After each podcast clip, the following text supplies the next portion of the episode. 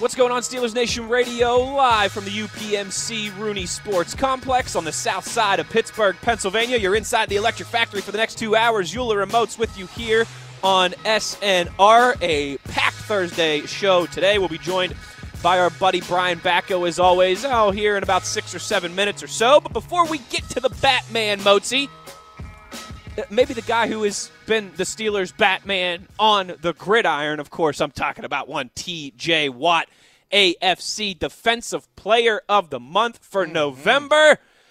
Arthur Moats, he is currently sitting at 12 and a half sacks on the season. The Pittsburgh Steelers record is held by James Harrison for most sacks in a season with 16. So at 12 and a half now, four games left. TJ would need three and a half sacks to tie. Hey, math. Four sacks to overtake Deebo. Can he do it? Uh, yes, that, that, that's an obvious question. But will he do it, Arthur Moats? Man, I, I think he definitely. I don't see why he couldn't do it, honestly you you doing all that crazy math. All you had to do was say it's one sack a game, baby, to break it. Right. It's all good though, man. So that's what I need you here for. Sim- I was like, simplification. Man, I was like, you really thinking this thing through, man? It's just one, just one a game. You all right? Just one. But no, I definitely think he can. We've seen uh, what every game this year he's had at least one, uh, at least a half of a sack, and he's obviously had some multi-sack games as well. I think that um, the emergence of Bud Dupree on the opposite side really helps. It helps him a ton because they can't allocate all their resources to him. They can't slide the protection and have a guy over there chipping him. They have to block him honestly now because you have Bud who's demanding a ton of his attention. Sure. Obviously, you have the interior rusher. So I think you couple that with the way the coverage unit has been played in terms of the secondary, and I think it's very favorable for him. I think he could definitely do that. We talk a lot about how you don't chase individual accolades, right? You want to do it within the realm Who of team success. Who said that? You. I ain't said that. Nah, no, you're right. No, I'm messing.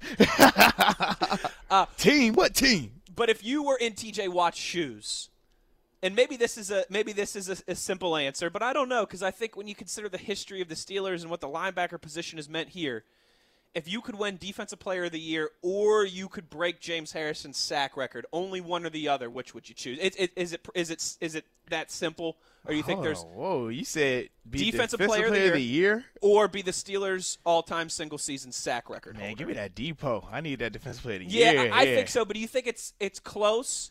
Like I think, I mean, uh, to see a guy break uh, the steel when you consider all the Hall of Fame the reason, linebackers. The, the only reason why I don't think is close is because with the defense player of the year, that is a stamp that's like they can never take that from you. Like sure. James, the the all time sack leader for the Steelers, right? But Somebody, if TJ goes to break that a couple right. years from now, he's not talked about. Fifteen years from now, right. twenty years from now, someone could break TJ's Correct. record. And then I get what you're and, saying. And then for like the sack, the single season sacks. I mean, think about before James, who was it? It was Kevin Greene, right? I believe. But you see how we're having to think like, is right. it was it Kevin Greene right. or was it somebody else? Right. Was it Greg Lloyd? Right. We we don't. Was it LaMarr Woodley? Right off the top of your head, you don't was know. It Jack but, Ham? when we talk about defense player of the years, you're like. Uh, JJ Watt's got three of those. Right. You, you know, Aaron Donald went two back to back. Like, you know those things off the top of your head. And I think that's the difference. That's why I think, like, winning that award is so much bigger. Sure. Just because you, you it's timeless. It doesn't matter who wins it after you. You will forever go down as, hey, I have one of those Defensive Player of the Year awards. DPOY. Absolutely, man. It's, yeah. I think anytime you win one of those MVP, Offensive Player of the Year, Defense Player of the Year, Coach of the Year, it's timeless. It doesn't matter. It's on the Wikipedia right, page right, forever. forever. Right. Yeah. It, whereas it, once he breaks James, because I do think he'll break the record for uh, the single season. Sacks. I think so too. Particularly so like, if he has a nice game against Arizona. Right.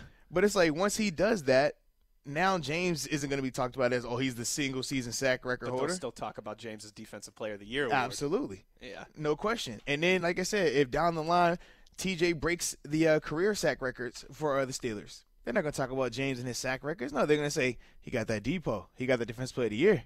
It's timeless.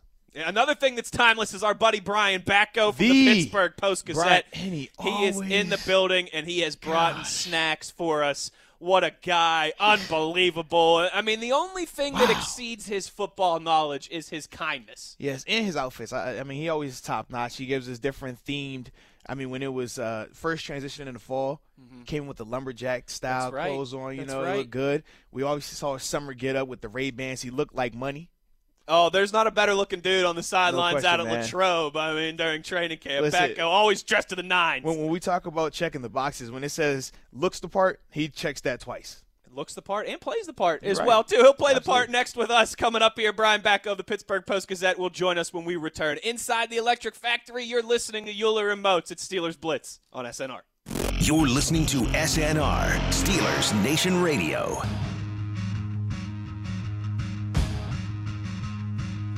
This is the Steelers Blitz with Wesley Uhler and Arthur Moats on your 24 7 home of the black and gold, SNR.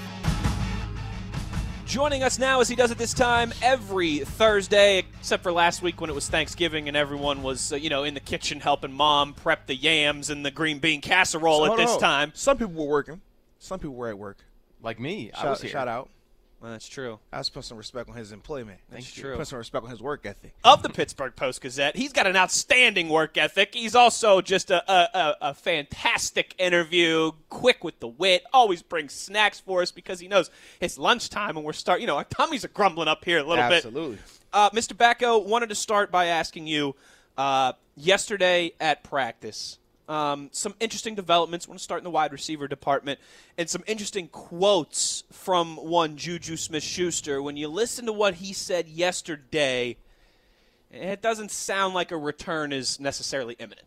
Yeah, it really doesn't. Uh, he didn't really want to get too much into the knee injury to begin with, but uh, when you're not saying exactly what it is, that gives me some pause. And when you start dropping the whole, "I- hope to be back in time for the playoffs or maybe the end of the regular season. Oh, that don't sound good. Yeah, that that just doesn't sound good, and uh, we really haven't seen him out there. I mean, he said he could finally do some some straight line running, but uh, even that injury though was was a while ago. So it's it's taken him a while just for Juju to get up to speed in terms of that, uh, the position he plays, especially, and, and the kind of player he is with the the cuts and, and getting out of in and out of breaks. I, I mean, you you got to make sure you're 100 percent before you return on that. Yeah, I definitely agree. I mean, I think the fact, like you said, that, that they're not really saying what it is. Yeah. It's the part that makes me a little nervous. Yeah, man. and he talks about surgery shutting him down as a potential this year. They still seem pretty confident he will be able to go again at some point. No, yeah, I haven't heard anything about surgery, and you know, James Conner's been saying all along that he really doesn't want to have to get surgery on his shoulder. So I think that goes for pretty much any player. If you can avoid going under the knife, you're you're going to want to do that, even if it means being a little extra cautious about how long you're out. Uh, I did ask Juju if his specific knee issue is more about pain tolerance and, and being able to play through it, or if it's about something you don't want to re-injure if you if you go out and run on it. And he said it's more about re-injuring it. So Okay. uh, I take that to mean it's it's something that uh, you, you really got to be careful with, and, and it's not just a matter of Juju kind of uh, you know sh- shutting himself down Sure. Yeah. for whatever reason. So between the two, and talking about James Conner and Juju, who do you think, if either of them, do you think will come back first? I think James is going to come back first. I don't know if it'll be this week in Arizona because he was limited yesterday, and, and he didn't, you know, he doesn't sound all that optimistic necessarily. And he sounds like he's being safe too. Uh, Basically, one of those deals where same thing. Uh, even if he wants to play through it, the smart move is to come back when you're 100% healthy. Smart for his own Well, and we uh, saw future, and smart for the team. Yeah, but we saw that with him. Was it Cleveland. I guess yeah, Yeah, two I and a think half he weeks rushed it ago that back. Thursday. Yeah, You got to think he rushed it back there. and he said because remember he didn't play in that Sunday's game, and then what was a full participant in practice on that Tuesday. Yeah, No injury report on Wednesday, and then game Thursday. And he said what early on? I think he said like his first time getting hit on it. He felt it. Yeah, and of course, uh, just because you're not on the injury report doesn't necessarily mean you're 100%. All, all that it really means is that uh, you're expected to be active. The, the team's going to suit you up. You're going to get a hat. Uh, but that ju- just because of this, someone's not listed as questionable or doubtful, uh, don't necessarily take that to mean as okay, he's he's feeling perfect. Right. Well, there, 'cause Moats will tell you was. I was nobody's say, nobody's well- feeling perfect this time of year. I would say this time of year you're sitting at about hey I'm a high 77 today tops. We're all questionable. right. Right, We're all day to day at Yeah. this point. Uh, I, I wanted to ask you this, and Moats, I'll throw this out to you as well too. You could only choose one to have a clean bill of health the rest of the season, the last four games of the year. Would you pick Juju or James Conner? I think this offense needs Juju more. Not to say that the, the receivers haven't stepped up a little bit, but I, I think despite what Mike Tomlin said Tuesday, Diontae Johnson's kind of hitting that rookie wall. I don't know how much longer you can keep on relying on Tevin Jones to kind of be a major contributor. He's done his part here and there, but he's not really a dynamic big play guy, I don't think. And, and that's what Juju gives you. That's what uh, he has given you at times this year when the offense was sputtering. And not necessarily to, to ding the, the current receivers, but I just think the running backs are, are, are showing right now that they can get the job done without 30 in there. I mean, Jaylen Samuels has proven that before, and now all of a sudden he's even kind of been surpassed by the rookie Benny Snell, who I think is a more physical, powerful runner mm-hmm. in the mold of a James Conner. So they really haven't been missing a beat in the run game these last couple weeks. Yeah, I agree. And I also think Kerrith Whyte has done a great job too in terms of providing that spark, that speed that we have been lacking when we're watching this running game. But I wanted to go back to the receiving room, in, particular James Washington. He's had a couple of successful performances. How has he been handling that? And overall, do you think he can continue on this trajectory? I do. It just seems like James Washington's having so much more fun out there. He's, mm. he's got so much more confidence, which – players aren't ever really going to tell you that they've lost that, but you have to imagine with right. the way his career started. Uh, sure. As a rookie last year, second rounder, didn't really come in and, and hit the ground running. War winner. Yeah, he was yeah. so successful in, in college and particularly uh, at Heinz Field.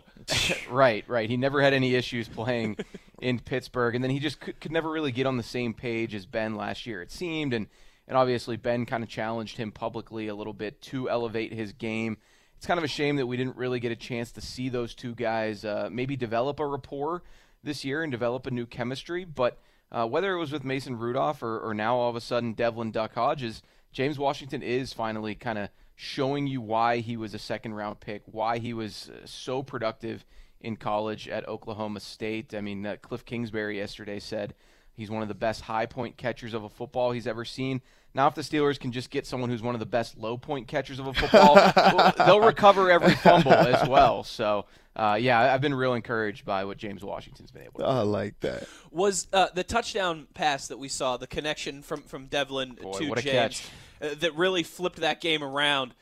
Was that the type of play, the type of risk, the type of throw that the Steelers had been wanting Mason to make that he hadn't been making up to this point, and part of the reason why they've been more confident in going with Duck these last two games? Maybe. I mean, even though uh, the last time we saw Mason in Cincinnati, he did throw one up for grabs that Deon Cain was able to come down with, and uh, I do think there's probably uh, something to the effect of Devlin Hodges playing more loose than Mason was uh, those those last couple games we saw him. I, I, think he does have more of that nothing to lose mm-hmm. mentality than Mason does, and, and it's been a, a rough go of it for Rudolph, and, and I almost think uh, that that spark that Devlin Hodges has provided is because hey, there's not a whole lot of expectations for me. There there wasn't sure. when I joined this team. There wasn't when I had to start in place of a concussed Mason Rudolph. There isn't now that I've kind of taken over for him, and uh, that that all has kind of ironically worked in his favor because he seems to be out there playing loose and free and, and, you know challenging the defense and maybe in more ways than Mason was. Well, and I was going to say, talking about those two guys, how have they handled their new roles in terms of Duck going from being the backup to now being the starting quarterback, and then from Mason going from being the starting quarterback with the franchise grade or first round grade on him to essentially being on the bench now. I think Duck has handled it great. It's tough to really get a gauge for how Mason is, I think, unless you're kind of behind closed doors with him. But to me, it seems like every time Duck has met with us, you know, during the week after practice or, or after a game, post game, he's mm. really said all the right things. He's, he's handled everything calm, cool, and collected. And I, I think you do kind of see some of that transfer to when he's out on the field. He's not a real excitable guy in these interview settings. Uh, he's got a little bit of a dry sense of humor sometimes, but it's it's pretty easy to see why a lot of these teammates seem to like him a whole lot. Okay. Well, and I, I got to ask the hard question too, man. So we're seeing Bud obviously put together this type of season, the type of numbers he's putting together. We're seeing Javon Hargrave though still being productive. If we only could bring back one next year, uh oh, which one are you going with? I think of those two. I mean, I mean, obviously you, would have to know what the financial uh, commitment would be to each one, but I guess I'd probably go with Bud. I mean, you're you're you're expecting to get Stephon Tuitt back a year from now.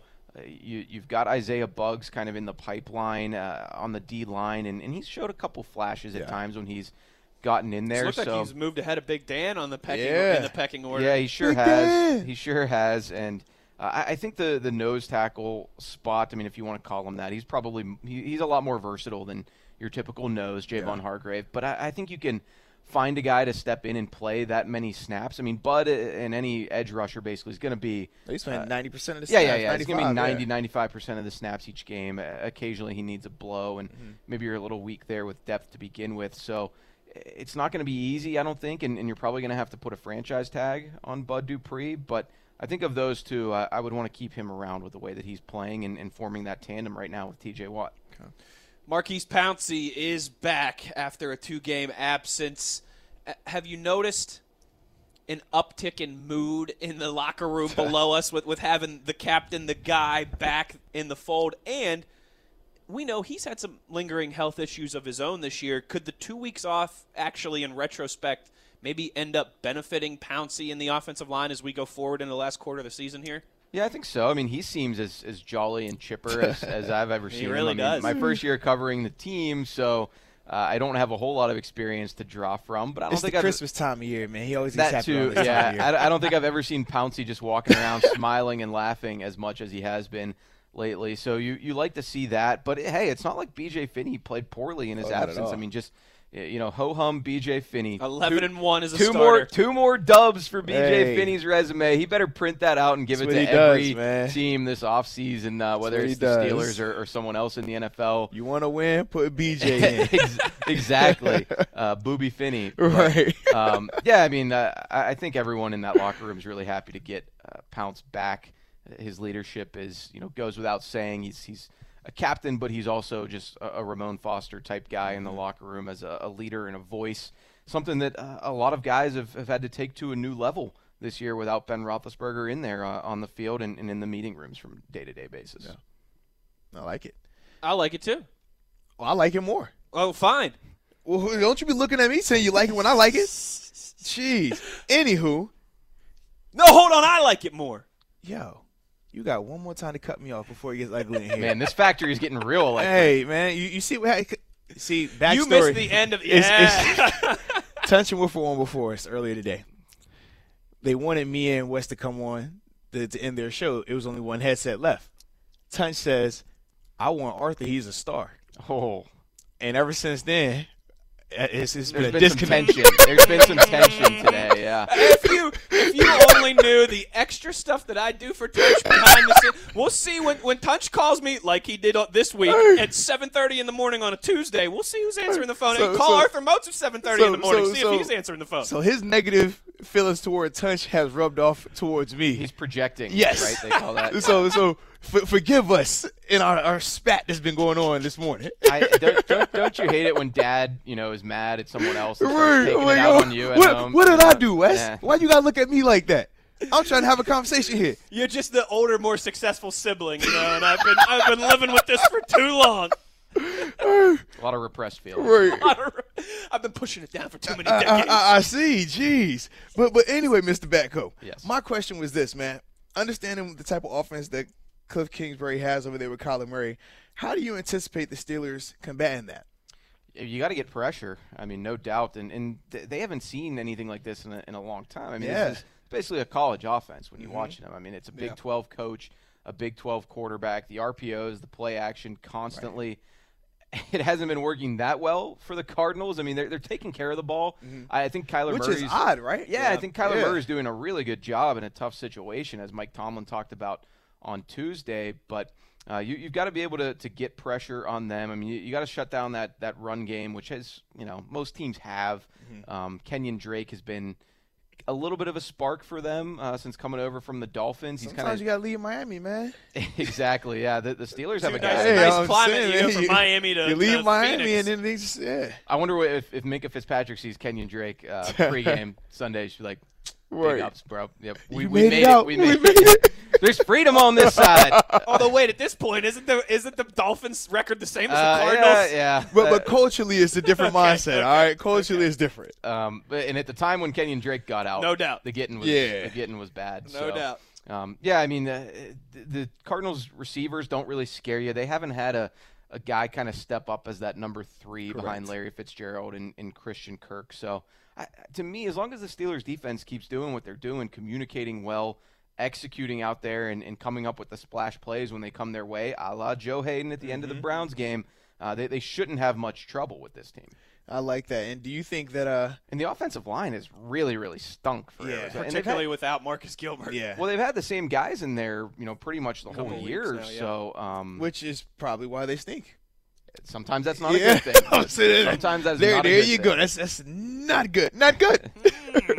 but um, then we flip sides though, right? And you talk about how T.J. Watt sitting at 12 and a half sacks. They have the NFL leader in sacks in Chandler Jones.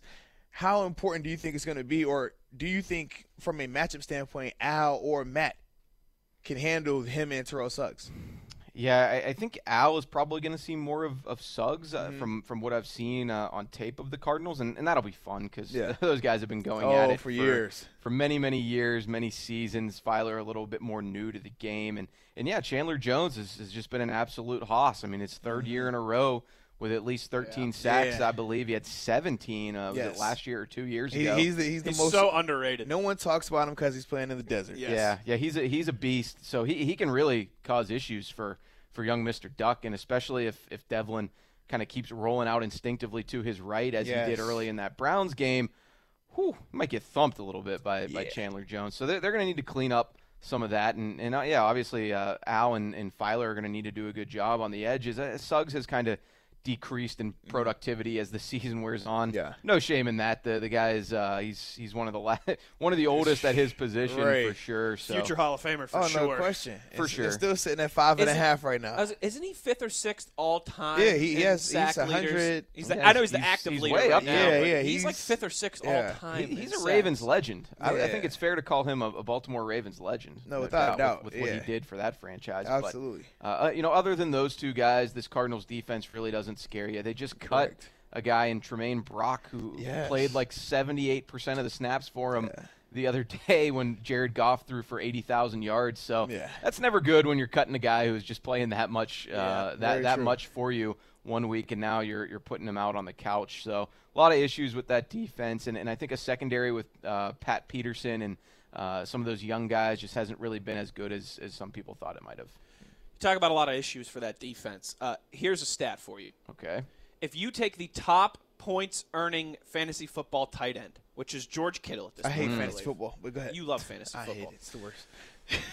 I, You, I need some help after this with my team modes. if you would start George Kittle every single week in fantasy football, or you would have just started, and again, George Kittle, the number one fantasy point earning tight end to this point, or if you would have started the tight end that has gone against the Cardinals every week, Yeah. you would have more success with the guy who has just gone against the Cardinals as opposed to the tight end who has the best numbers in the NFL this year. That's how bad they've been against defending tight ends. We know the Steelers, uh, the fan base, Steelers Nation, some in the media have been clamoring for more involvement from Vance McDonald and Nick Vannett and how that could be a, a Whoopi type situation potentially for Devlin Duck Hodges. Could we finally see a, uh, a Vanimal type game this Sunday? It looks like it on paper, like you said. I mean, the, the Cardinals are the only team that has allowed more than 900 receiving yards to tight ends. They've allowed 13 touchdowns to tight ends. I think the next most is like six or something. So they've just been unbelievably bad against those types of players. Tyler Higbee again from the Rams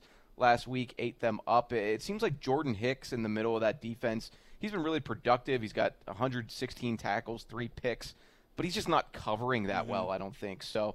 Uh, it, it could be a week for for Vance uh, to to maybe get uh, on track. I mean, it's got to be a frustrating season for him as well. For the most part, he's been healthy, but just not really getting those looks. Yeah, and, not- and you would think that would have increased uh, with with all the issues that the Steelers have had at wide receiver health wise and and quarterbacks turning over. It seems like the last time.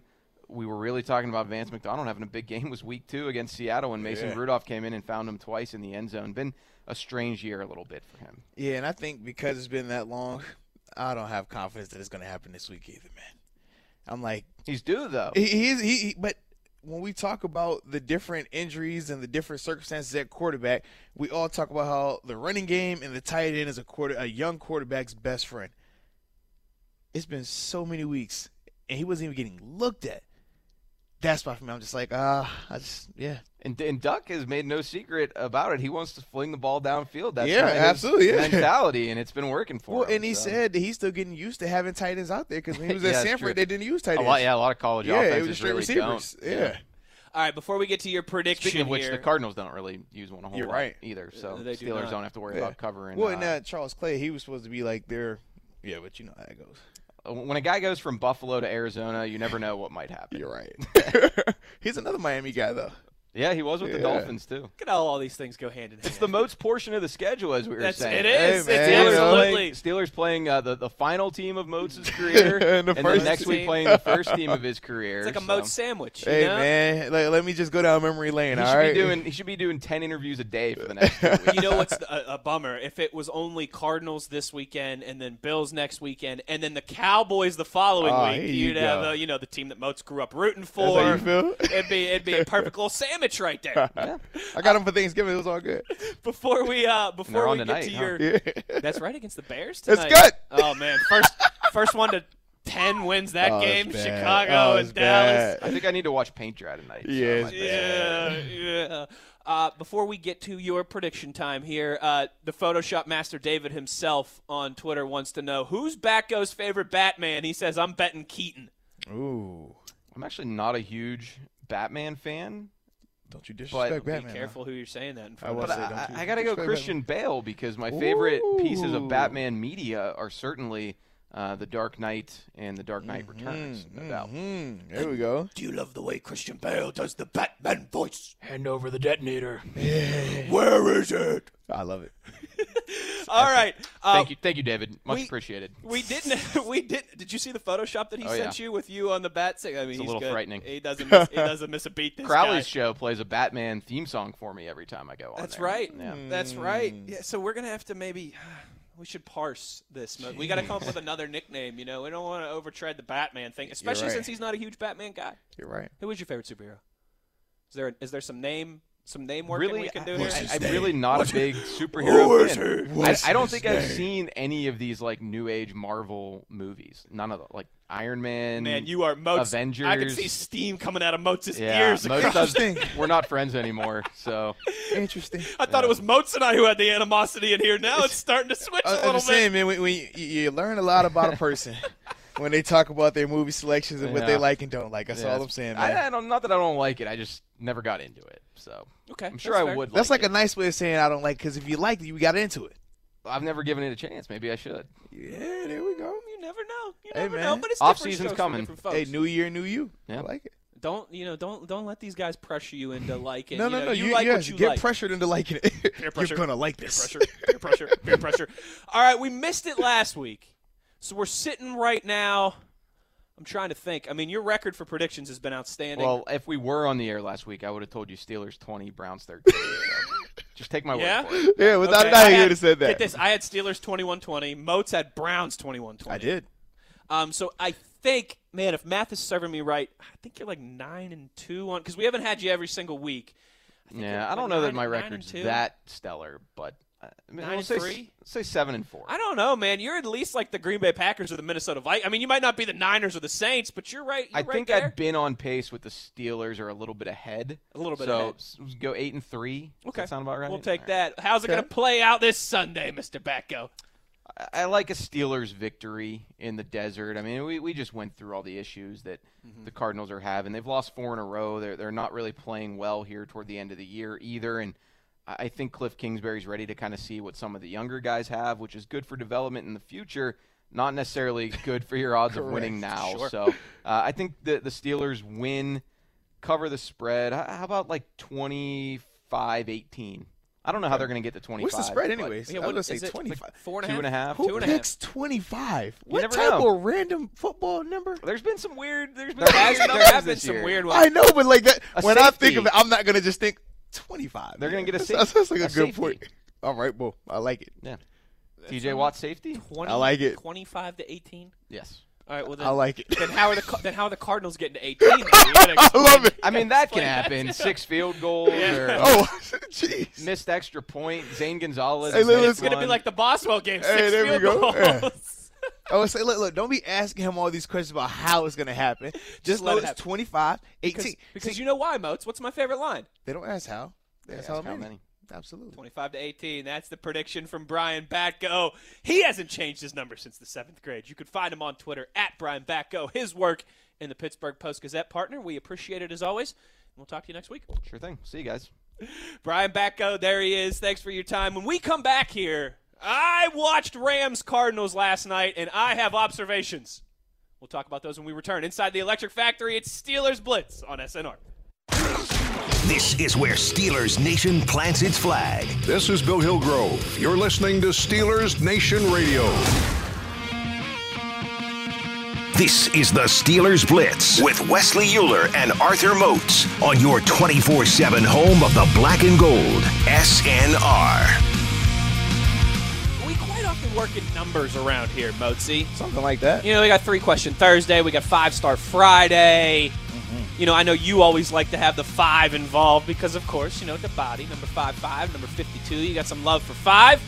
It's my number, bro. So I've got five Arizona Cardinals observations for you. Okay. right? I, I, I, couldn't take the time to write 55 of them out. So I, I- I wish. I hope five suffices. I, I'd have been a lot happier if you'd have wrote 55 of them. Well, listen, I you know I had to.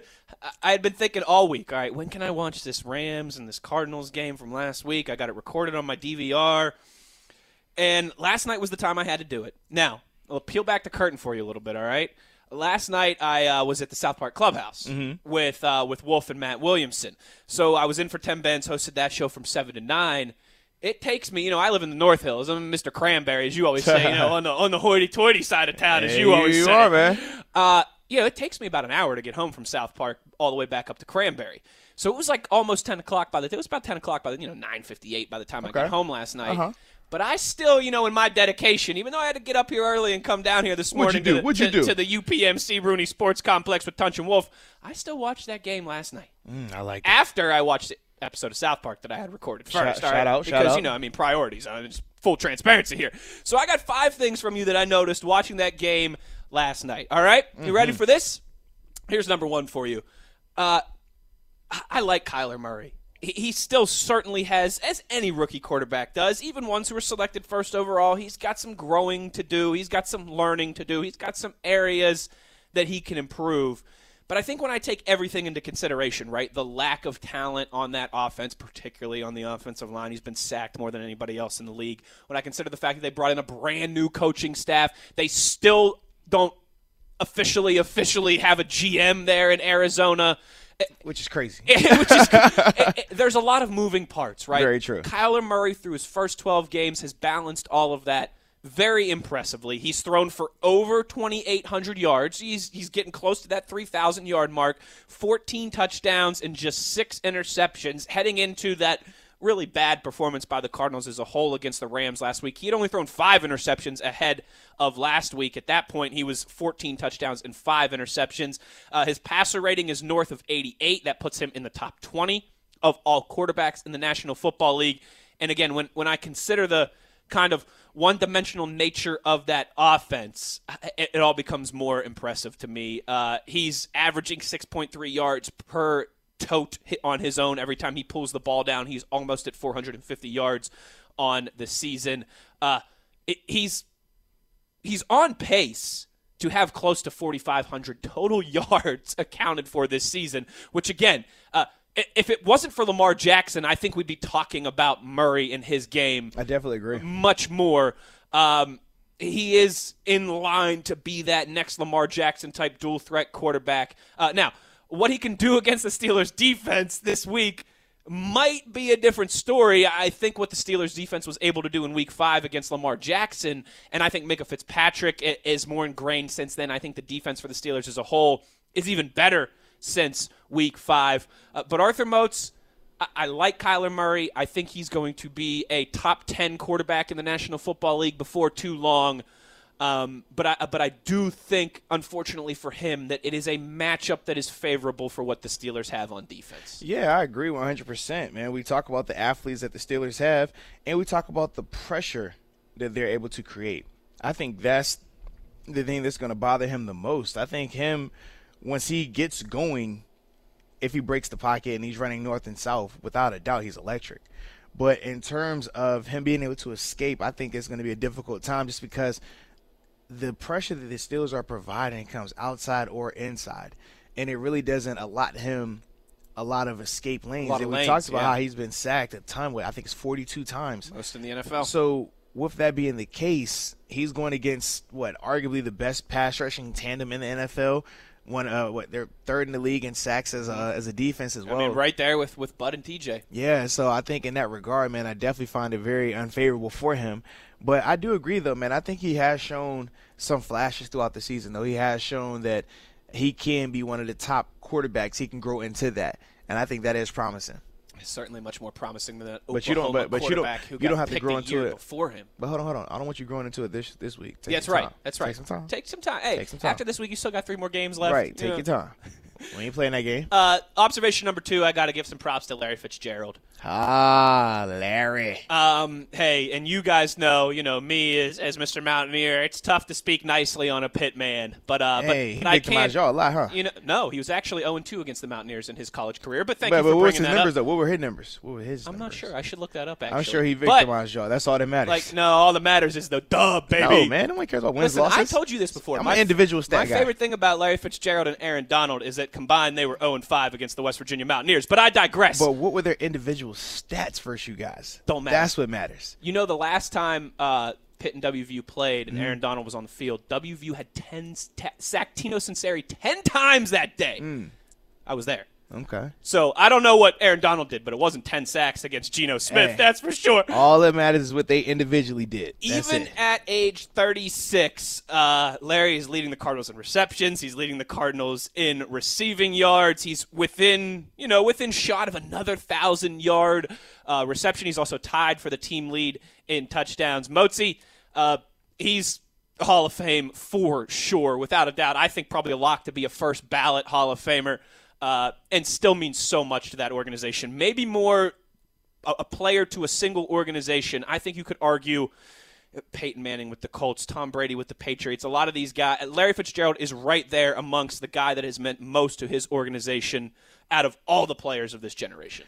I agree, but I think you're doing him a disservice if all you're talking about is his meaning to that organization from an on the field standpoint. Oh, I mean, both. You think about Maybe what he's even done, more off the field. absolutely. Yeah. What he's done for the community, the the women, the breast cancer Yes. initiatives that he has out there.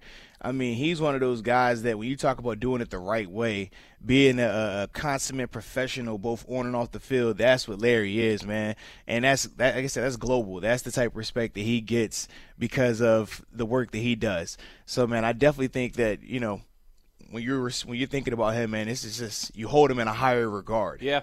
No, even me, the the the. I think this is safe to say the biggest biggest pit hater in the building down here. In the building, yeah, yeah, yeah, Yeah, hundred percent. Yeah, 100% in. I can't say a bad word about Larry Fitzgerald on the field or off the field, and he's still doing it at age 36. Uh, third observation here, last of the offense. All right, so I did three offense, two defense. I'm sorry to disappoint you. I know Yeah, you'd yeah, like it- it the very disappointing. You you said five. I'm thinking it's gonna be five defensive things. But I guess hold on. To be fair, though, I t- did talk about Kyler Murray and the Steelers' defense, so maybe it's two and a half, two and a half. Nah, that's that's half. Okay, I don't like that. Last one, man. David Johnson just does not look like the same guy. Uh, through 10 games, only a little over 300 yards. He's averaging 3.7 yards per carry. That is the lowest of his career. Moatsy, he's a guy that two years ago people were mentioning him with Le'Veon Bell and Todd Gurley and Zeke Elliott among the, the best running backs in the National Football League. I know he's a guy that you're familiar with. What's going on with David Johnson?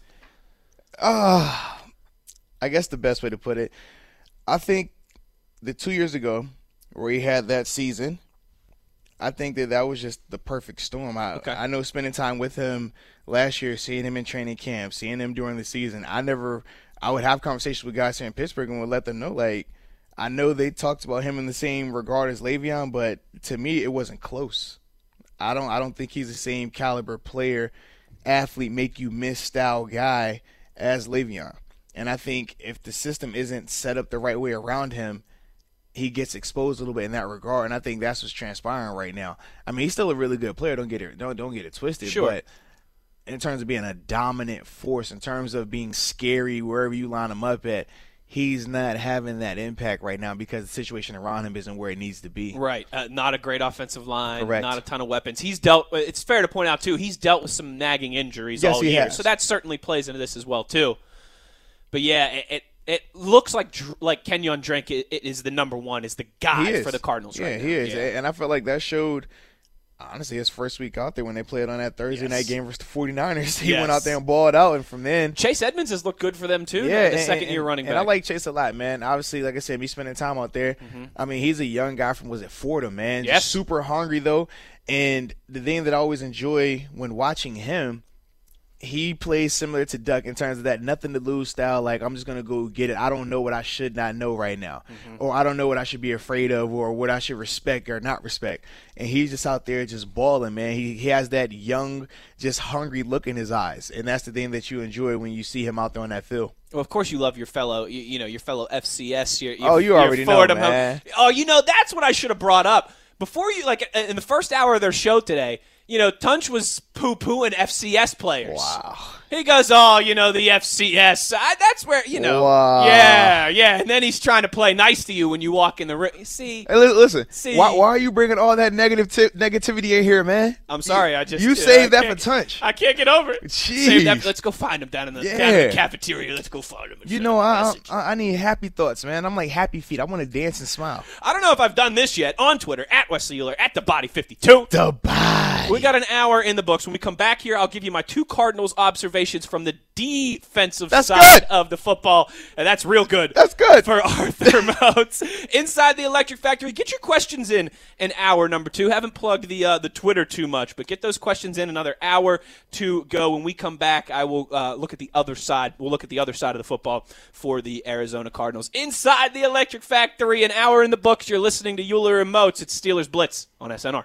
You're listening to SNR, Steelers Nation Radio.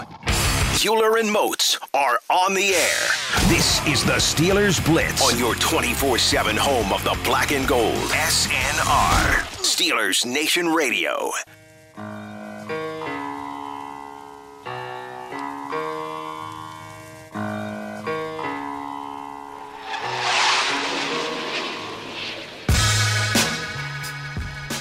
Afternoon, Steeler Nation. How we doing? I'm cold. Well, that's good. Uhler Remotes with you here inside the Electric Factory, hour number two. We are live, all the way live, on the south side at the UPMC Rooney Sports Complex, where Yes, it's a sir. big practice day today for the fellas. Moatsy, I wonder uh, what James Conner's status will be. Limited participant yesterday. I wonder what it will look like today. Probably the same. Probably full participant, 100% healthy off the injury report. Clean bill of health for the rest Clean of the bill of year. health. Yeah, and then we woke up from our dream. Wishful thinking. certainly one to keep an eye on, though. I think I echo, uh, you know, our buddy Brian Batko, who joined us on the program about 40 minutes ago, uh, echo his sentiments that you got to think this will probably be another. Okay, James, let's shut it down for one more week. A really big game at home in prime time next week against Buffalo. We, we'd rather Be rather safe than sorry. rather be safe than sorry. Yeah, I think, and particularly too when you consider the re-aggravation that already happened Correct. three weeks ago against Cleveland. Yeah, I, I think that'll be, but that'll be something I'm keeping an eye on today down here on the south side as practice just started oh, about five minutes or so ago. Arthur Moats, hour number two, but we continue our Cardinals observations if it if it's all right by you. Yeah, I guess. As long as we're going defense. We're going defense here. Ah, okay, okay. And uh, a, a name, a nemesis uh, that Steeler fans remember well. One Terrell Suggs, T Sizzle.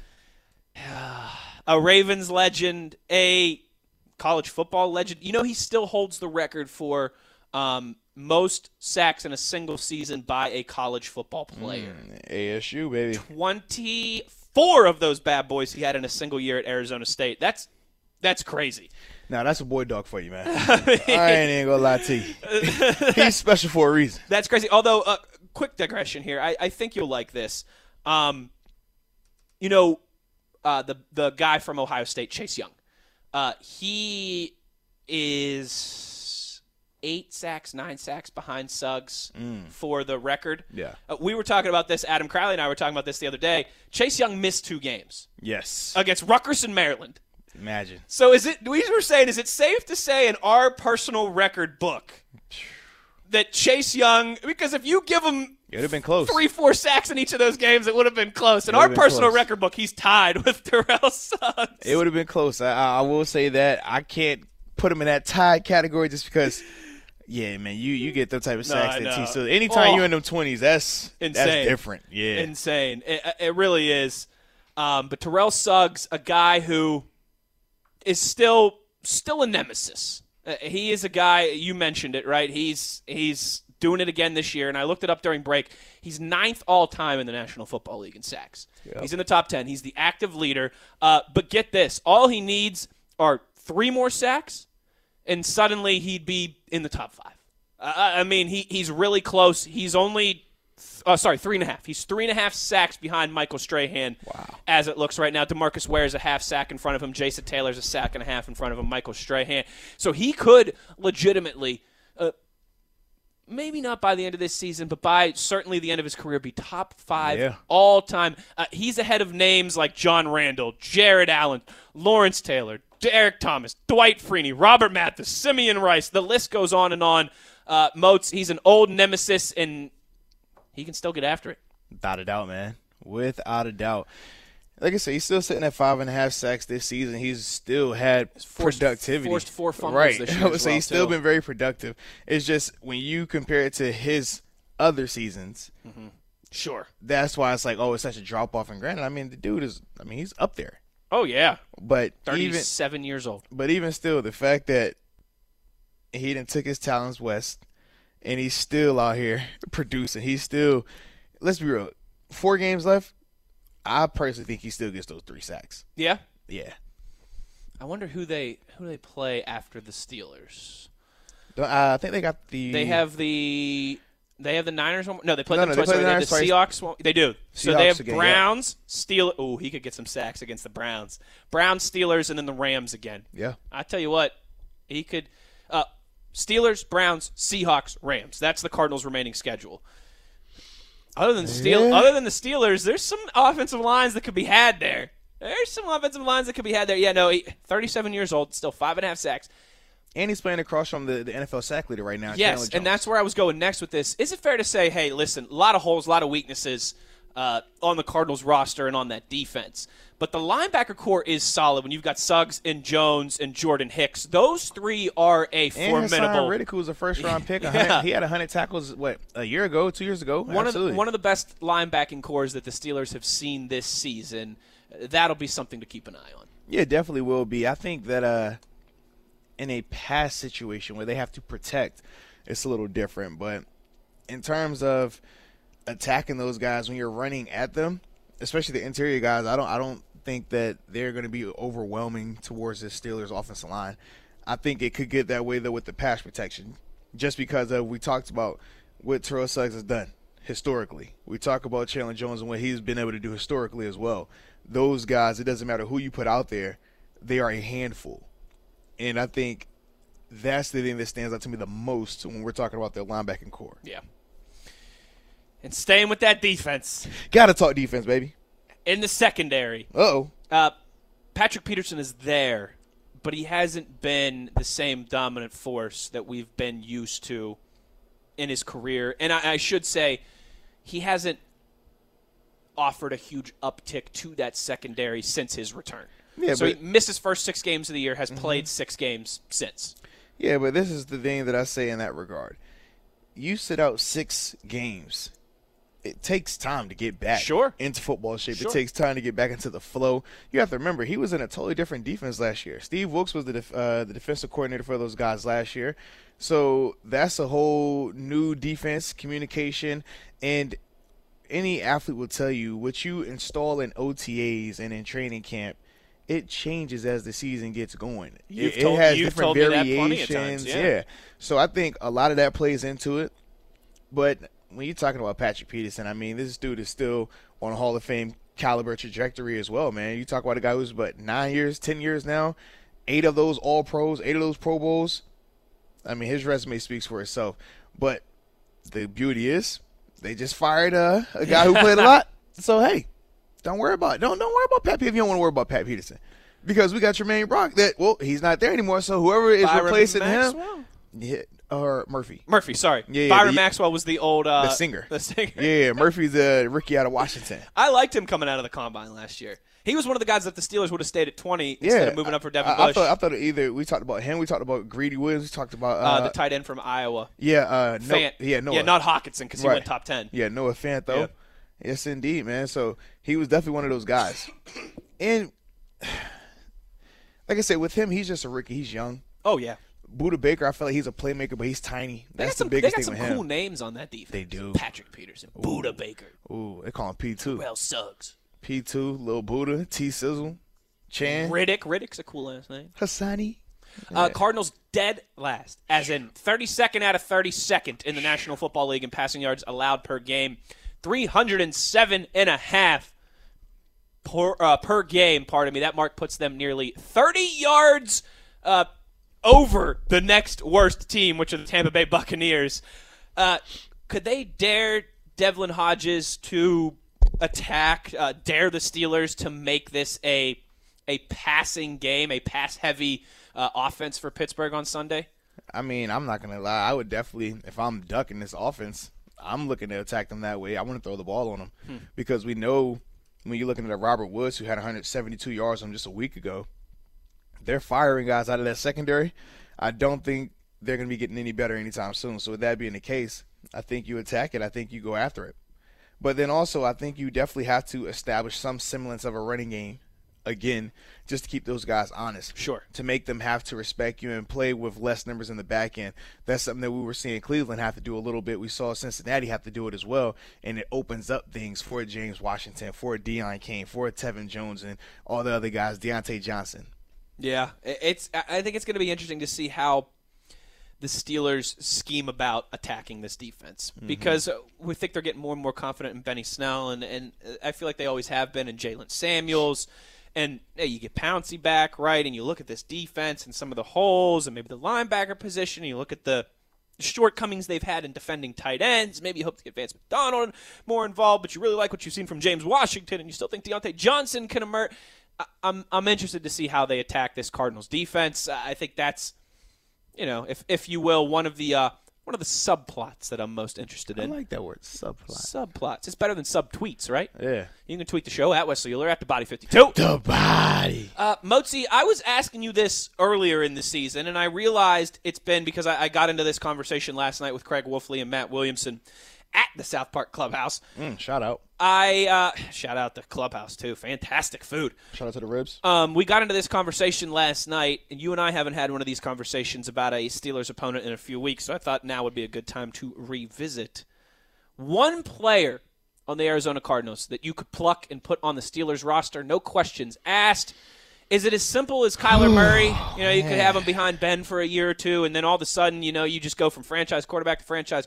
Is it as simple as Kyler Murray, or I don't know, man. There's some there's some juicy names on the defensive side of the football that, hey, even though the Steelers' defense has been outstanding, it still look nice in black and gold. Sheesh. One player from the Cardinals, no questions asked, that you could pluck and put on the Steelers roster tonight. Who would it be? Um, let's see. The one player, like I said, I guess the easy one would be college, just because of our quarterback situation And right and now. right, and he'd start right now. Right. That's Yeah. the, that's the biggest thing, the quarterback situation. So if we were wiping that position out of it, now. I now you're getting your radio yeah. chops now, on. now, now, let's talk this thing out. For me, honestly, I think I'll add Budda Baker, and here's why. We talk about a playmaker, a guy who can freelance, a guy who isn't really a safety, isn't really a corner. Mm-hmm. Reminds me of like a more athletic Mike Hilton. Mm-hmm. Like that's what I think of with him, and I'm like, you add him to a defense that already has so many weapons. He's a guy that can kind of flow through and align at different spots and do different things from a matchup standpoint to help you out. So I think it would be him because obviously pass rushing wise, we got two of the tops in the league. Yeah, and you have Cam Hayward on the, on the right. front So I'm well, like too. interior wise, I'm like I'm taking Cam Tuitt and Hargrave over Corey Peters. Um, I forgot the uh, uh, Rodney. Uh, my goodness, I'm forgetting Rodney's last name. Rodney. Uh, Gun- uh, Gunter. Yeah, so I'm taking them over uh, both of those dudes. I'm like, mm, Any thought to Jordan Hicks? over who are is that linebacker spot right now? Yeah. I mean, that's tough because Barron's really been playing well. Right. Obviously, Devin Bush, you don't want to take away any of his reps, And then I already know what Vince can do. right? So for me, It, de- it yeah. Budda Baker's a good call. What about now? like, what about one of the running backs? What about Kenyan Drake? well, because at first I was thinking corners too, but I'm Yeah, like but no, no, no. Steven and Joe. and Mike Hilton. Yeah, I'm like they're, they're. What I'm gonna put Patrick Peterson at nickel. I'm gonna put I'm put Joe Haden at nickel. Right. Hey, hey, Steven Nelson, I know you're balling. I'll go play nickel corner. What? No, No, that's not happening. No thanks. Um, Wouldn't be Kenyan Drake, maybe. Hmm. Christian Kirk, maybe. Hmm. I'll probably go Kirk over Drake if I had to choose one. Yeah, King Dusty on Twitter says he'd take David Johnson, but I think you'd like Kenyan Drake more than David Johnson. Yeah, but the thing, even with uh with Drake, it's not like he's young. We've seen him a It's little true. while now. We've seen him look good, and we've seen him look really bad. It's true. So that's my issue with that. the good, the bad, and the ugly. Yeah, but at least with Kirk, Kirk could come in and add to the offense. But when I think of our offense right now, I'm thinking in my mind, Sure. anticipating a healthy Juju with the productivity we've seen from James Washington. Then you have Diontae Johnson and Christian Kirk. That'd be scary. You know what I'd steal from Arizona? The nice weather. Ayo. Whoa, make sure it's the right time of year. But the Yeah, the right time of year weather. November, December. what's what's so bad about there in November? You've been out there. You've no, no, no, no, no. I said the right time of year. So November, any mid October to now is great, or even actually all the way up until let's say March is great. Oh, and then it's just like Oh my, it's miserable. it's like you're standing in front of a furnace twenty four like seven. like you don't go outside June, July, August. It's the worst. You you get a heat stroke. No, like that's serious. Yeah, yeah. The uh, the leather on the interior of your car and stuff like that. Oh yeah, you sit It- down it- in the it- car and it's like. psst. No, if you don't have, you remember like the old school shades that people would, would put Sure, in there. sure. If you don't have those up in your car, like on the windshield, your interior burns. Your dash will burn. Wow. Yes, because it's that hot. So everybody have tinted windows in yeah, Arizona? tinted basically? windows, and, and you see everybody parked with the, the, the old school shades. You're like you're in the like early '90s. You're like, yo, who puts these up in their windows? To, Looks like, what's a drive-in movie yeah, like, commercial. like serious. You're like, what is going on here? But that's what you have to do. And yeah, you don't go outside. Man, Three, four months a year. Between twelve o'clock and five, between twelve and probably seven. It's like the opposite of what you lived in Buffalo, right? Yeah, like in you're not going Buffalo, you don't go outside from like November to, to March. like it is bad, man. You, I'm talking. You, anytime you go somewhere, they have like natural sprinklers that are like installed in the the walkways right. to cool you off. Wow. Because how hot it gets. You walk from oh, let me walk from my car to the door, and you're like drenched. Like yeah, this is this is bad. It's not good. It's not good. It's not good. I've- it's not humid. It's hot though. I've only ever been out there to fly, you know, like through Yeah. Phoenix Airport uh, to go certain places. I was there a couple years ago when my wife and I went to Hawaii. We Yeah. we flew through Phoenix. Um, but I have been to Texas during the summer, Mm. and I was like 11 years old, and I was with my mom, and we were visiting one of her Yeah. best friends. And I remember her best friend was like, "No, like here," and, and she said, like in Arizona and in New Mexico and in Texas, desert, yeah. in a couple of these states. She said during the summer you can literally fry an egg on the sidewalk, Oh, and I was like, "No way!" dead And serious. We dead serious Yes. fried an egg on the sidewalk. No question, So bro. I remember I was only 11, but I remember that. look, look, you you would think, oh, let's get in the pool. No, Nope. Pools are, are like boiling water out there. It's crazy, man. We got some people on Twitter, Don Juan and Mike, saying plug in Larry Fitzgerald right now. Uh, it's it's more of the name. Yeah. It's the name. I mean, hey, some wide receiver, you know, some some some talent at wide receiver coming out, uh, coming to the roster is always welcome, particularly when you're dealing with the injuries that the Steelers are right now.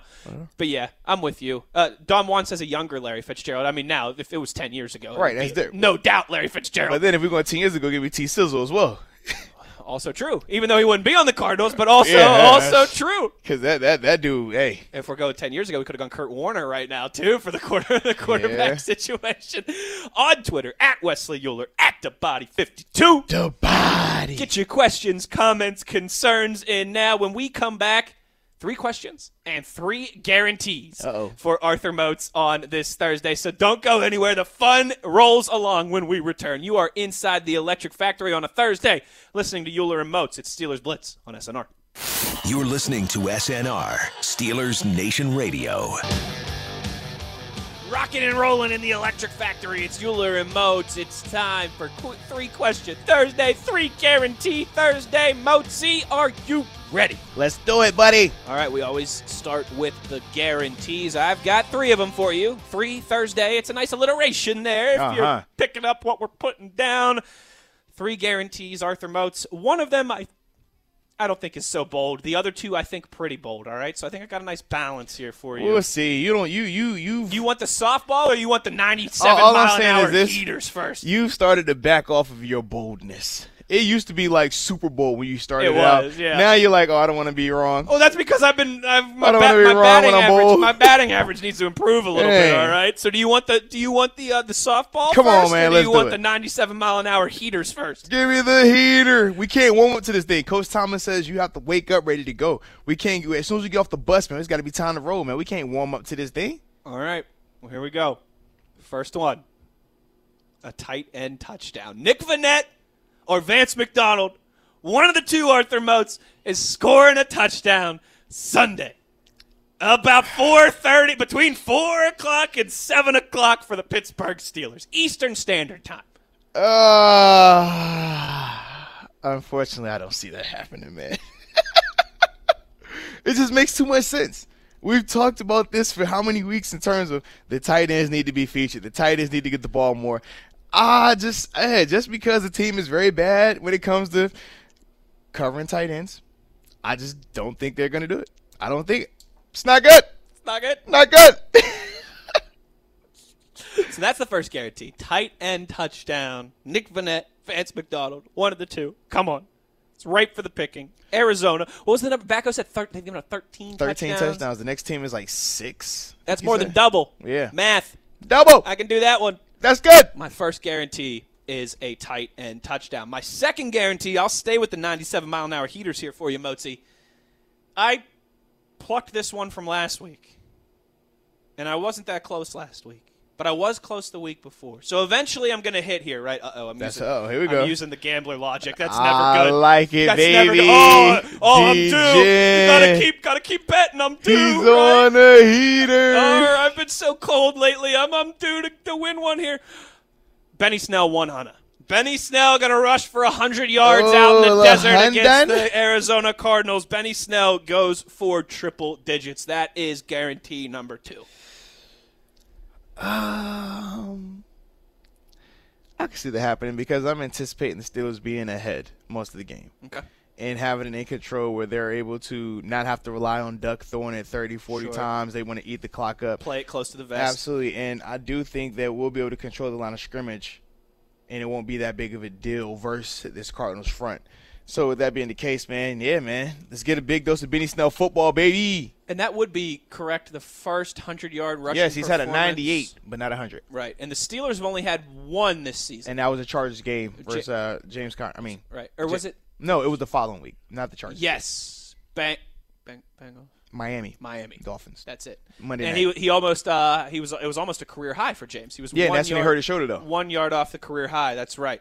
So yeah, so it would be only the second hundred yard rushing performance by a Steelers running back this season. That's guarantee number two. Yeah. Benny Snell, one hundred. Benny Snell going Benny Snell football. for triple digits. The last one, okay, maybe this is the softball one, but I I parlayed it at least, Moatsy, all right? So I didn't just pick one softball. I'm parlaying two softballs here. How about that? Are, are we included in the parlay? How about that? Yes. Are we? Oh, oh, And it has to do with the Steelers defense. How about that? I like when we include ourselves in the parlay. I, I learned from somebody else who does that too. Yeah. Cardinal, actually, Parlay is the way to do it. it definitely is. LSU and Navy money line last weekend, baby. Now we're talking. A sack for your pair of edge rushers, TJ and Bud, each going to have at least one sack Sunday in the desert. That is my third and final guarantee. I agree 100%, even though I think that's another softball one, man. Is that? I'm calling it for both of them. Is that a softball? Yeah, like when I speak of them, I I'm speak, it. I speak of them like, hey, they're going to have at least three combined. That'd be like a guarantee. That's like a bold guarantee. Two and a half combined. How about that? Well, no, you're still hedging your bet. Two and a half. Go three. Give me the half point. Why are you scared? I'm a good DGen. You got to give me the half point. What are you scared of? You got to give me the half point. Make it three and a half. you get your half. If I, I hey, if I throw Cam Heyward in the mix, I'll make it three and a half. How about No, that? if Cam's in the mix, I need five total. Oh, you, you know, They've given up 42 sacks. you need to sit in the room with the odds makers. They have and, and- and allowed- figure out how this thing works. they have allowed 42 sacks. how many?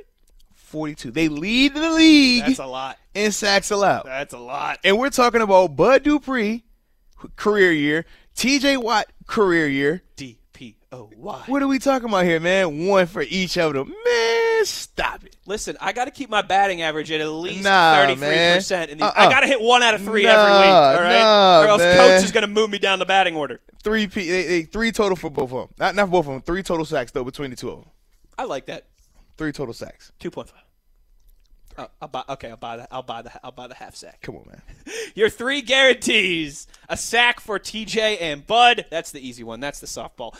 Benny Snell, triple digits, going to rush for 100 or more yards and a tight end touchdown. That's the boldest of them all. That is the boldest. Even considering, even considering what the Cardinals their their shortcomings in that department. Yeah, that's, bold. That's like uh, that's Hey, like listen, the way that we're looking at, they're talking fortune about favors the bold. the way we're over here talking about here, tight ends, it's the matchup. They're probably over there like, hey guys, we got some tight ends we got this week, man. Hey, you good? They don't feature these guys at all. we are. They're sounding like uh, like like Coach Tomlin with uh, Duck, right? Yeah, guys, yeah. the tight ends are not going to kill us. They're not gonna kill us They're this week. We're good. us. They won't kill us. We're Yeah. good. Those were your three guarantees on a Thursday. Now it's time for the three questions on a Thursday. Ah, yeah. Arthur Moats. My I- favorite thing to do on a Thursday. I got some good ones for you. You ready here? We'll start first with our out of the box football question for you. All right, I've got some quarterback names here. And I want you to tell me one of three things that's going to happen with these quarterbacks, all right? You've got these are all quarterbacks who you could say there's question marks around their future. Okay? So, I'm going to give you a name. I want you to tell me one of three things that in 2020, next season, this quarterback will either be same team, mm-hmm. new team, or retired. oh, so we're talking old quarterbacks. Okay. Okay? All right. Well, not all of them, but some of them. I'm picking the youngest to retire. Let's start with Drew Brees of the New Orleans Saints. Same team, new team, or retirement in You said 2020? retired? Retired? Nah, I'm messing. He'll be on the same team without a doubt. This Drew Brees we're talking about, man, they will make a way. They will find a way. And I don't think Drew wants to leave New Orleans either. He I hasn't mean, said anything that makes you think. Yeah, and for him too, man. You got to think his family's down there. He was down there during Hurricane Katrina. We talked about with Larry Fitzgerald, Absolutely. Meant, meant the guy who's meant the most to one organization over the last. Drew Brees is in that No conversation question, too, on and off doubt. the field. Like he changed how that uh, how that franchise was viewed. Brought them a Super Bowl championship. Like I said, man, his impact in the community down there during Hurricane Katrina. He has his family, his kids still down there. I mean, for him, he is New Orleans. You could argue he he. I was just to say you could argue he is the, fa- the if you're talking the whole history of the Saints franchise, he is the fa- right. He is the the Joe Greene Yes. to the Saints franchise. He's the Mean Joe. He's the Franco Harris to the Saints franchise. and then it goes Deuce McAllister. And then it goes. To, I thought it went Archie Manning. I thought it went Manti. Sticking with the New Orleans Saints, Teddy Bridgewater, same team, new team. I don't think he's going to be retired. See, I thought he was really gonna retire. Honestly, man, I thought he was thinking about. It. He was on the fence a little bit. Just want to ride out on top. But uh, I think different team, man. I think somebody's gonna be willing to compensate him in a nice way, whether however they need to to get the job done. I think that happens for him because he has what this is. He has one year left on this deal, correct? He'll be a free agent this offseason. Mm-hmm. So yeah, he'll definitely get paid to go somewhere. You got to think potentially uh, the Chargers might be looking mm-hmm. because obviously how they feel about Philip Rivers and he has a mm-hmm. similar situation coming up as well. So Ooh, he might be could- he might be a name on this list too. Oh, I I already figured he would be, and Tom Brady. So he might go to New England after that. You never know. Oh, Well, let's get right Hey, into it then. T- Teddy Two Gloves got some options. let's get right into it then. Might go to Philly and take Carson Wentz. one Thomas, number twelve, Brady. Same team, new team, or retirement. Different team. He follows in the goat like footsteps Joe of Mont- Joe Montana. who is his idol. yes, indeed. So does he go to the Niners because Jimmy G they can opt out of his contract after this I don't think Okay, they would, just okay. because of the year they're having. Okay. They want to keep that chemistry. You think Tom Brady's playing for another team in 2020? I do. I like it. I you know like what? You know what? Have him go play for. uh. The Chicago Bears, Yeah, he could. Definitely could. the Broncos. How about the Jets get rid of Darnold? He goes there. I don't think he'd go in the same division. Do you? Uh, What about the Carolina make sense. Panthers if they get He rid of Cam could Newton? do that, but I don't think they get rid of Cam. Well, he might be on this list too. Yeah. Mitch Trubisky, same team or new team in 2020? Can, can he go, can he retire? Damn. Jeez. Mm, Talk about quitting while you're ahead. Yeah, for him, man. Uh, I think he's gonna be on a different team. I just don't know what team because now he's gonna go into that realm of not the starter, not the franchise, potentially viewed as a, a journeyman just because of his style of play Right. and the lack of success. They're not viewing him as, oh, we're getting Mitch. Right. It's like, hey, Mitch, you want to come over here, man? You got to pay us to play for us, all right? Compete for this Yeah, job. yeah, absolutely. And I think that's the difference right now. Marcus Mariota. He'll be on a different team because I think Tannehill. I hope that Tennessee doesn't franchise tag him because of the amount of money they would have to allocate to him. But I do think that they might be able to do some type of extension for him that would be responsible and respectable for both parties. Because for him, man, he hasn't had the most success. No. But right now he's hot at the right time, and anytime you get hot during a contract year, that always bodes well at the negotiation table. But ultimately, you know what Tannehill is, and he's 31 years old. He's not getting younger. You think he's back on the Titans next year? Tannehill? I do though. Yeah. yeah. I just think they'll. they'll I, think, I think they extend him I'm in some you. in some They, regard. they view him as kind of like the bridge gap until Yes. they can find their next Correct. guy. Mister, eat the W. Jameis Winston himself. Oh, New Oh, team or same man. team? This is the hardest one, honestly, man. I feel like with him because you see the success that he can have. You know what he's capable of. But then you see how bad it can get. I mean, this is the type of guy that'll throw for 400 yards and have five picks and two touchdowns. And you're like, was that good or was that terrible? I don't really know right now. It's good. Yeah. When I watch Jameis, I'm just like, it just swings so polar opposite. It really when you watch him, Hot like- or cold, man. Yes, there there is no in between, and I think that's the part where I'm just like, if you're Tampa, do you see anything that'll be available to you that makes you say, okay, we can move on from Jameis? Right. I don't personally think that's You're probably not going to have a top three or four Correct. pick. so. With that being the case, man, I think he stays, man. All right, let's get into some of these veteran guys here as we wrap this up. Eli Manning. I was actually watching him this morning. Well, I think he'll hang it up. I think so too. I think he'll retire. I think so too. He doesn't want to go play anywhere else, man. Andy Dalton. I think it'll be the same team. I think they're. I think so, too. I think when he came back, they saw what he does for that offense, and I think they saw what they had in Ryan Finley and how that offense looked. You can go draft a guy, let him Yeah. learn for a year Absolutely. behind Dalton, and then you Yeah. trade Dalton or you cut bait with him. I agree. Philip Rivers. I hope he retires. For Yeah? his sake, I hope he retires. Yeah. You could just see like the arm isn't the same, It's not. It's not even close. and and it's to the point now that it's only gonna hurt his legacy, and especially when we if he's trying to have that conversation about Hall of Fame and, and things like that. The longer he plays, and he's looking bad like how he's looking right now, it crushes his argument because he hasn't had the success of Ben, the success of Eli. Now, granted, he does have you know good numbers without a doubt, but when it comes down to those signature moments, that's where he's lacking.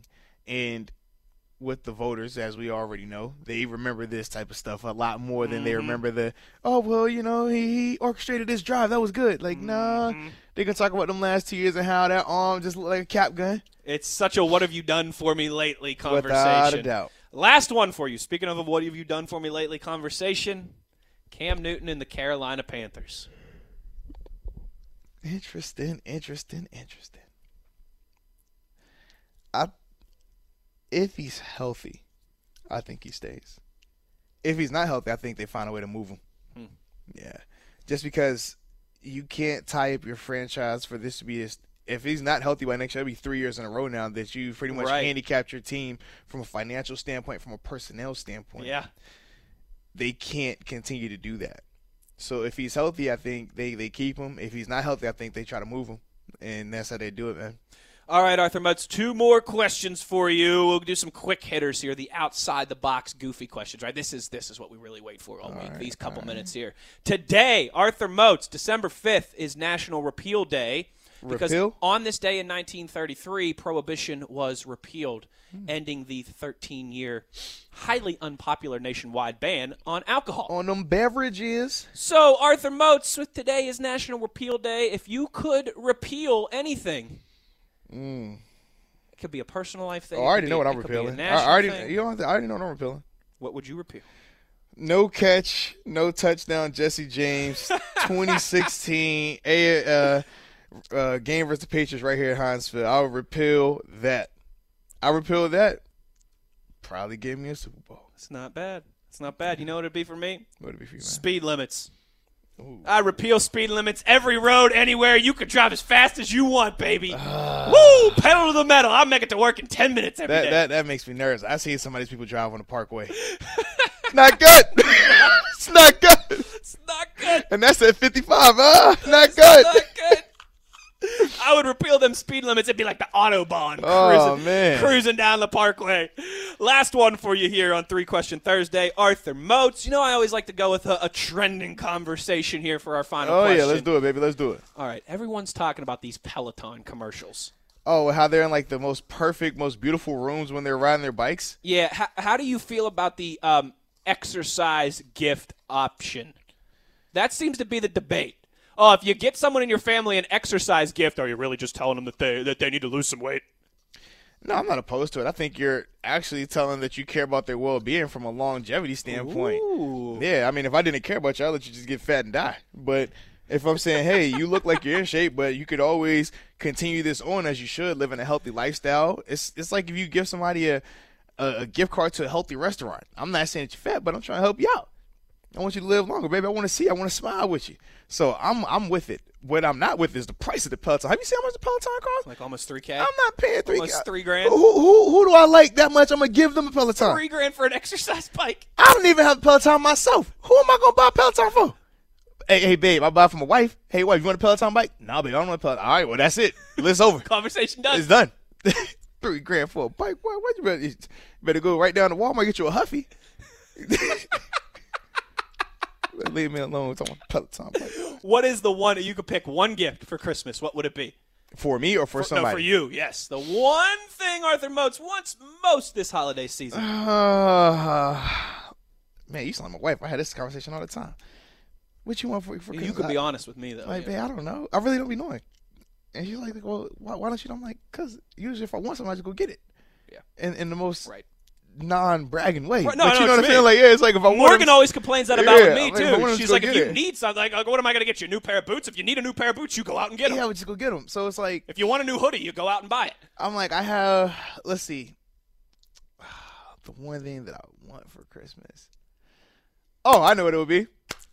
It would be for everybody to go out there and purchase my Moat Stereo Life go. book because because hold on hold on hold on but but wait but wait. Not only could you buy this book and it is a guide to make you a more impactful person, you can find it available at moatstereo.com, but a portion of the proceeds go to help out the Marines Heritage Foundation. So you not only will be supporting my story and, and learning about how I can help you be a better, impactful person, but you can also help out the Marines. I love it, and that means a lot to you because It definitely does. My father, was a Marine, right? man, 13 years. So that would be the gift that I would want. I like it. Boom. I like it. Boom. I like it a lot. You know what I want? That's good. You know what I want? what you want? You want some hair gel? No, I. I What you, what you want? No, I go through that so fast. I mean, come on. I want my Christmas gift to last longer than a day or two. uh, I want I I want a, a a week somewhere in a warm climate this this winter with my wife to do absolutely nothing. What about me? I don't get the invite? Sorry, I mean I really like you, but it's just got to be my wife and I this time. That's great. The two of us, Moatsy, have not gone on a vacation together since our honeymoon in 2016. The two of us have not gone on a vacation No, since. my wife and I. the two of us have never gone on a vacation Yeah, together because just you don't invite me on that Throwing Steeler out, cruise. man. You're always invited. So yeah, you know, I'm, I'm, I'm thinking, uh, you know, I'll get back from the combine in a February, so uh, maybe early March. That'd be dope. a little trip to, uh, you know, I'm gonna have to run it past the boss though, make sure I can get the time off. Yeah, We'll you're talk, right about that. talk to Brian back at HQ. Make Hey sure man, he runs everything. ma- make sure we're good to, to get Mr. some La time off. Martina. But yeah, I was talking about that. It's been over three years. Wow. Since my wife and I have gone on a vacation. yeah, man, you gotta you gotta connect, man. You need some one on one time, some time. Gotta me time. connect, gotta escape, and, and I just love escaping the cold for, for a few days too Mm-hmm. during wintertime. So that would be it for me. That is three question Thursday. Then then then let's see. What's uh you have a September baby. All right. Would you stop? now you, now you now you sound like Wolf. Wolf and I were talking. I don't even remember what we were talking about this morning. Something with the holidays, and he goes, "What are you guys gonna do with the baby?" Yeah. And I said, "Wolf, what baby?" I said, "You got me confused with Crowley." I said, I don't, baby. I said, "I don't have a baby. That's Crowley." But baby, that was three questions Hey, hey, on a shout, shout out to Wolf not knowing you ain't got no kid, man. What, what type of? They trying you today. They are- They are trying you today. Golly. Moats, I wish it wasn't Yo, just today. I love those two old fogies, but they try me every day from the end of July, Jeez. from the end of July to when the season's over. They be oh, they be trying My me man every said, I don't, hey, Wes, you don't get a headset. I want the star on. then he says, oh, man, you got that kid, don't you? What you going to do with the baby? What? What? What? what? Oh, that's the other guy. Jeez. Those are our three guarantees and our three questions on a Thursday. You want to get yours in? Now is the time. At Wesley Uhler, at the Body 52. The body. We'll wrap up with your questions when we return. We've gotten a few about Arthur Moats' plans for out in Arizona. Hey, hey, so hey. So if you want to link up with Pull the up, body, pull up, pull if pull you want to link up with the body out in Phoenix, you can find out how You on know the how other we side. do. Inside the Electric Factory, you're listening to Uhler and Moats. It's Steelers Blitz on SNR. The pulse of Steelers Nation. This is Kevin Colbert of the Pittsburgh Steelers, and you're listening to Steelers Nation Radio. Arthur Moats heading out to Arizona tomorrow. I'm jealous. I'm jealous. You know, we, we talked about vacations and getaways and stuff there. Uh, one thing I will say, I'm a, I'm a homebody too, but it is nice. It's always nice to escape the cold to a warmer weather climate for a few days. That is one thing. It's always nice, Yeah, I at least in my personal estimation. Yeah, I agree with you on that, man. I'm extremely excited to go get some of that warm weather. I got to get a tan too, man. You know, I'll be having to take the vitamin D's and stuff like that because the the the, the cold air and I'll be out in the sun like I need to be. So it's gonna be good to get some natural rays on my on my melanin. You got f- some food spots out there that you're dying to. I guess you weren't in Arizona that long, No, but actually, but you got some, some you- food you- spots you, are dying to hit. Yeah, man. Let's, let's see. Uh, In and Out. I'm a fast food guy. I gotta hop in Oh, wow. In and Out. I didn't even- they have yes. In-N-Outs in In and Out and Jack in the box. Man, I, I literally when, especially when I was on IR out there. I was, I was the Uber Eats king. I was calling Uber Eats up, and they would bring me Jack in the Box in the morning, and I was getting in and out at night. Oh yeah, love it. It was good. It's ama- it's amazing to me that you're not 400 pounds Hey, when you I, tell I me some told of you, this stuff. I, I work out now just so I can continue to eat what I want. That's the only reason I work out. If I knew I didn't eat like this, I wouldn't work out. it's like the Ocho Cinco logic, Yeah, right? I it. work out just so I can eat McDonald's That's every it. day. That's it. Because I know me. When I see when I see that In and Out sign, I know when I see that Jack in the Box sign, I'm like, yo, yo, yo, driver, stop. I'll be right back. You want to pull off here for a minute? hey, hey, hey, hey, stop. It's important. Family emergency. On Twitter, at Wesley Uhler, at the Body 52. The body. Gordon, our buddy all the way across the pond in the UK. What up, mate? Says. that sounded a little Australian. That was a little Australian. I'm sorry on that, Uh, man. Uh, uh, oh, yeah, crocodile in a. Yeah. I work on my accents. It's all good. Gordon says, I would like to see TJ Watt break the Steelers sack record, as that should mean two things.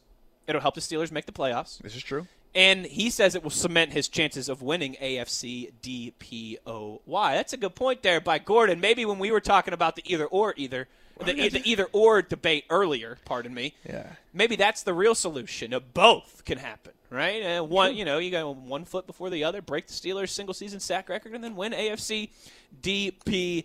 Why, why not win it for the whole league, though? You know, Well, hey, it's just why not both? Why not both? Why why strive for good when you could be great?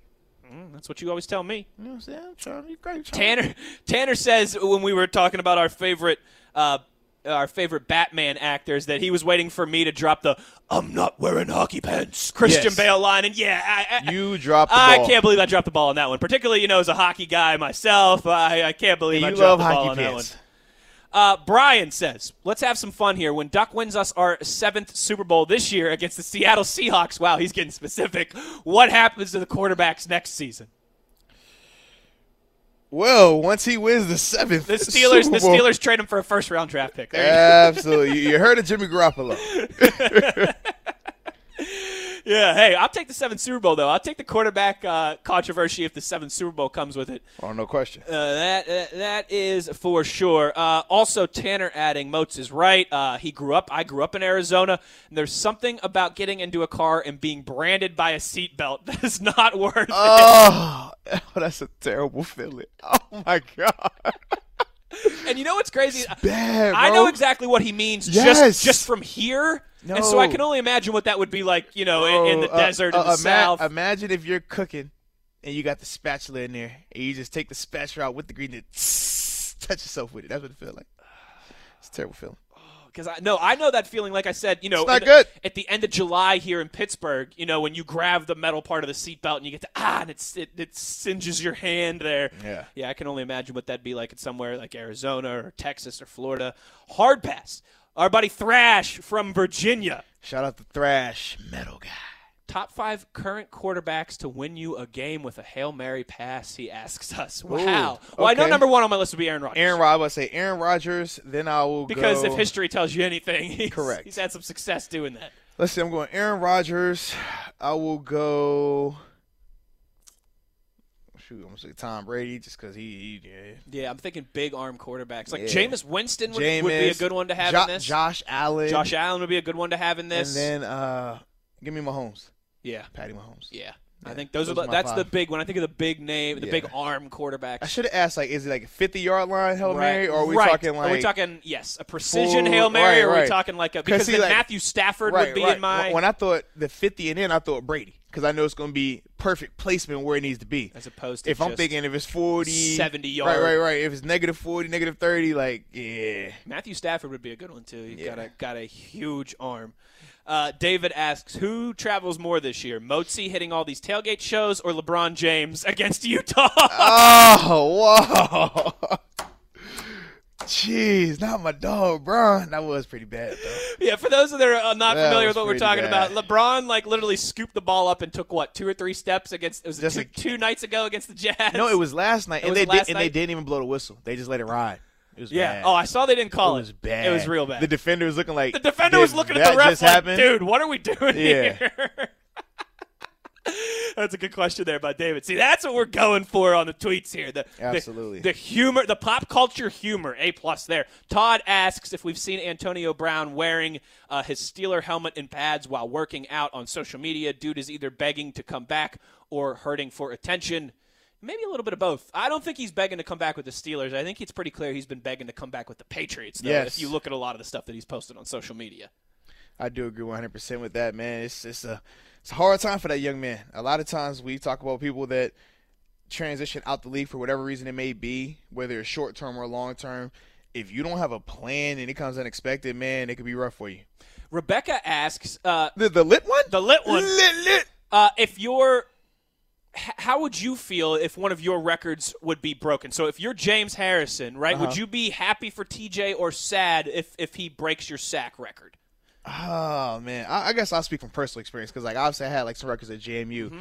and one had got broken my fifth year in the league. Okay. and it was weird because you're happy to see another player like having that type of success. You feel like, hey, I laid the groundwork, and now to see Sure. this And it young brings guy, your name back into the conversation, But yeah. then you're like, dang, like I was in like rare air having that record along Oh, with this and this and this, and you're like, ah. But the one thing I will say, just like James Harrison, me winning the Buck Buchanan Award is essentially the Defense Player of the Year. Sure. Well, it is for the nation for the, uh, the FCS level. So no one can take that It was like no matter what they say about the the single like season records, that's always going to be there. That's set in stone. So that was why I'm like for James, he's going to always fall back on that and be good. Last one here. We had a few questions about this. Uh, Tim asked about it. Al asked about it. I think we had one more person ask about it. But for Steelers fans headed to Arizona or ones who live Yeah, there yeah. already for the game, Arthur Moats, talk to us about where we can find you and hang out before the game. Hey, yes indeed, man. Pull up on me. I'll be in the oversized lot F. Out there, uh, you look for the Steeler Gang flag. It'll be up there. It's black and gold as usual. And yeah, man, we're, we're out- there at uh, 10 a.m. We'll be out You there from Friday 10 until too, kickoff. Yes, and then Friday night in Glendale at uh, McFadden's, literally right next to the stadium, over in the Westgate uh, Entertainment District. Yeah, man, I'll be out there from 6 p.m. to 9 p.m. at McFadden's, man, having a blast. And that's no cover charge and all age groups. Kids are welcome. Ooh, yes, so you can indeed, bring the man. kids out bring to the meet the kiddos. body. Meet the body. Just don't let them cross the moats. No, no, no, no, no. Ain't gonna be none of that. So Friday night, Sunday morning and Yeah. afternoon, two opportunities to get right with Moatsy out there. You know, one of these days I'll ride your coattails out there. And the and then, West and then let's be know? real. Saturday, I'm probably gonna be around somewhere. Just look for just look for the big guy with the tattoo smile. Or just hang out at the Jack in the Box or the In and Out, and then Very Moats true. will come through at some point. Without a doubt. That'll do it for today's show. Thanks to everybody who tweeted in. We love it as always. Big thanks to the Bryans. Yes, indeed. Brian Batko for joining us here on site, and Brian Lamartina for producing everything back at Steelers HQ. Moats is off tomorrow because he's jetting off to Arizona. But good news, Moats and I yesterday, Uh oh. we pre-recorded some stuff. Well, you know we're proactive. So we will still have Five Star Friday for you. We will still have our Steelers song, all the regular bells and whistles. Matt Williamson of the Drive on SNR will sit in with me, but it'll be a fun show tomorrow as we'll still have some some stuff from Moats, some regular content that Moats and I, you know, we went above and beyond to record yesterday You know, it's the little things we do. because we do. care about our audience, baby. Hey, we shout out to the Power Grid, shout out to the Megawatt. This is what we do for y'all. And we'll talk to you in same time, same place, high noon tomorrow, as always, on your 24 7 home of the black and gold, Steelers Nation Radio. This is where Steelers Nation plants its flag. And the place goes crazy. SNR, Steelers Nation Radio.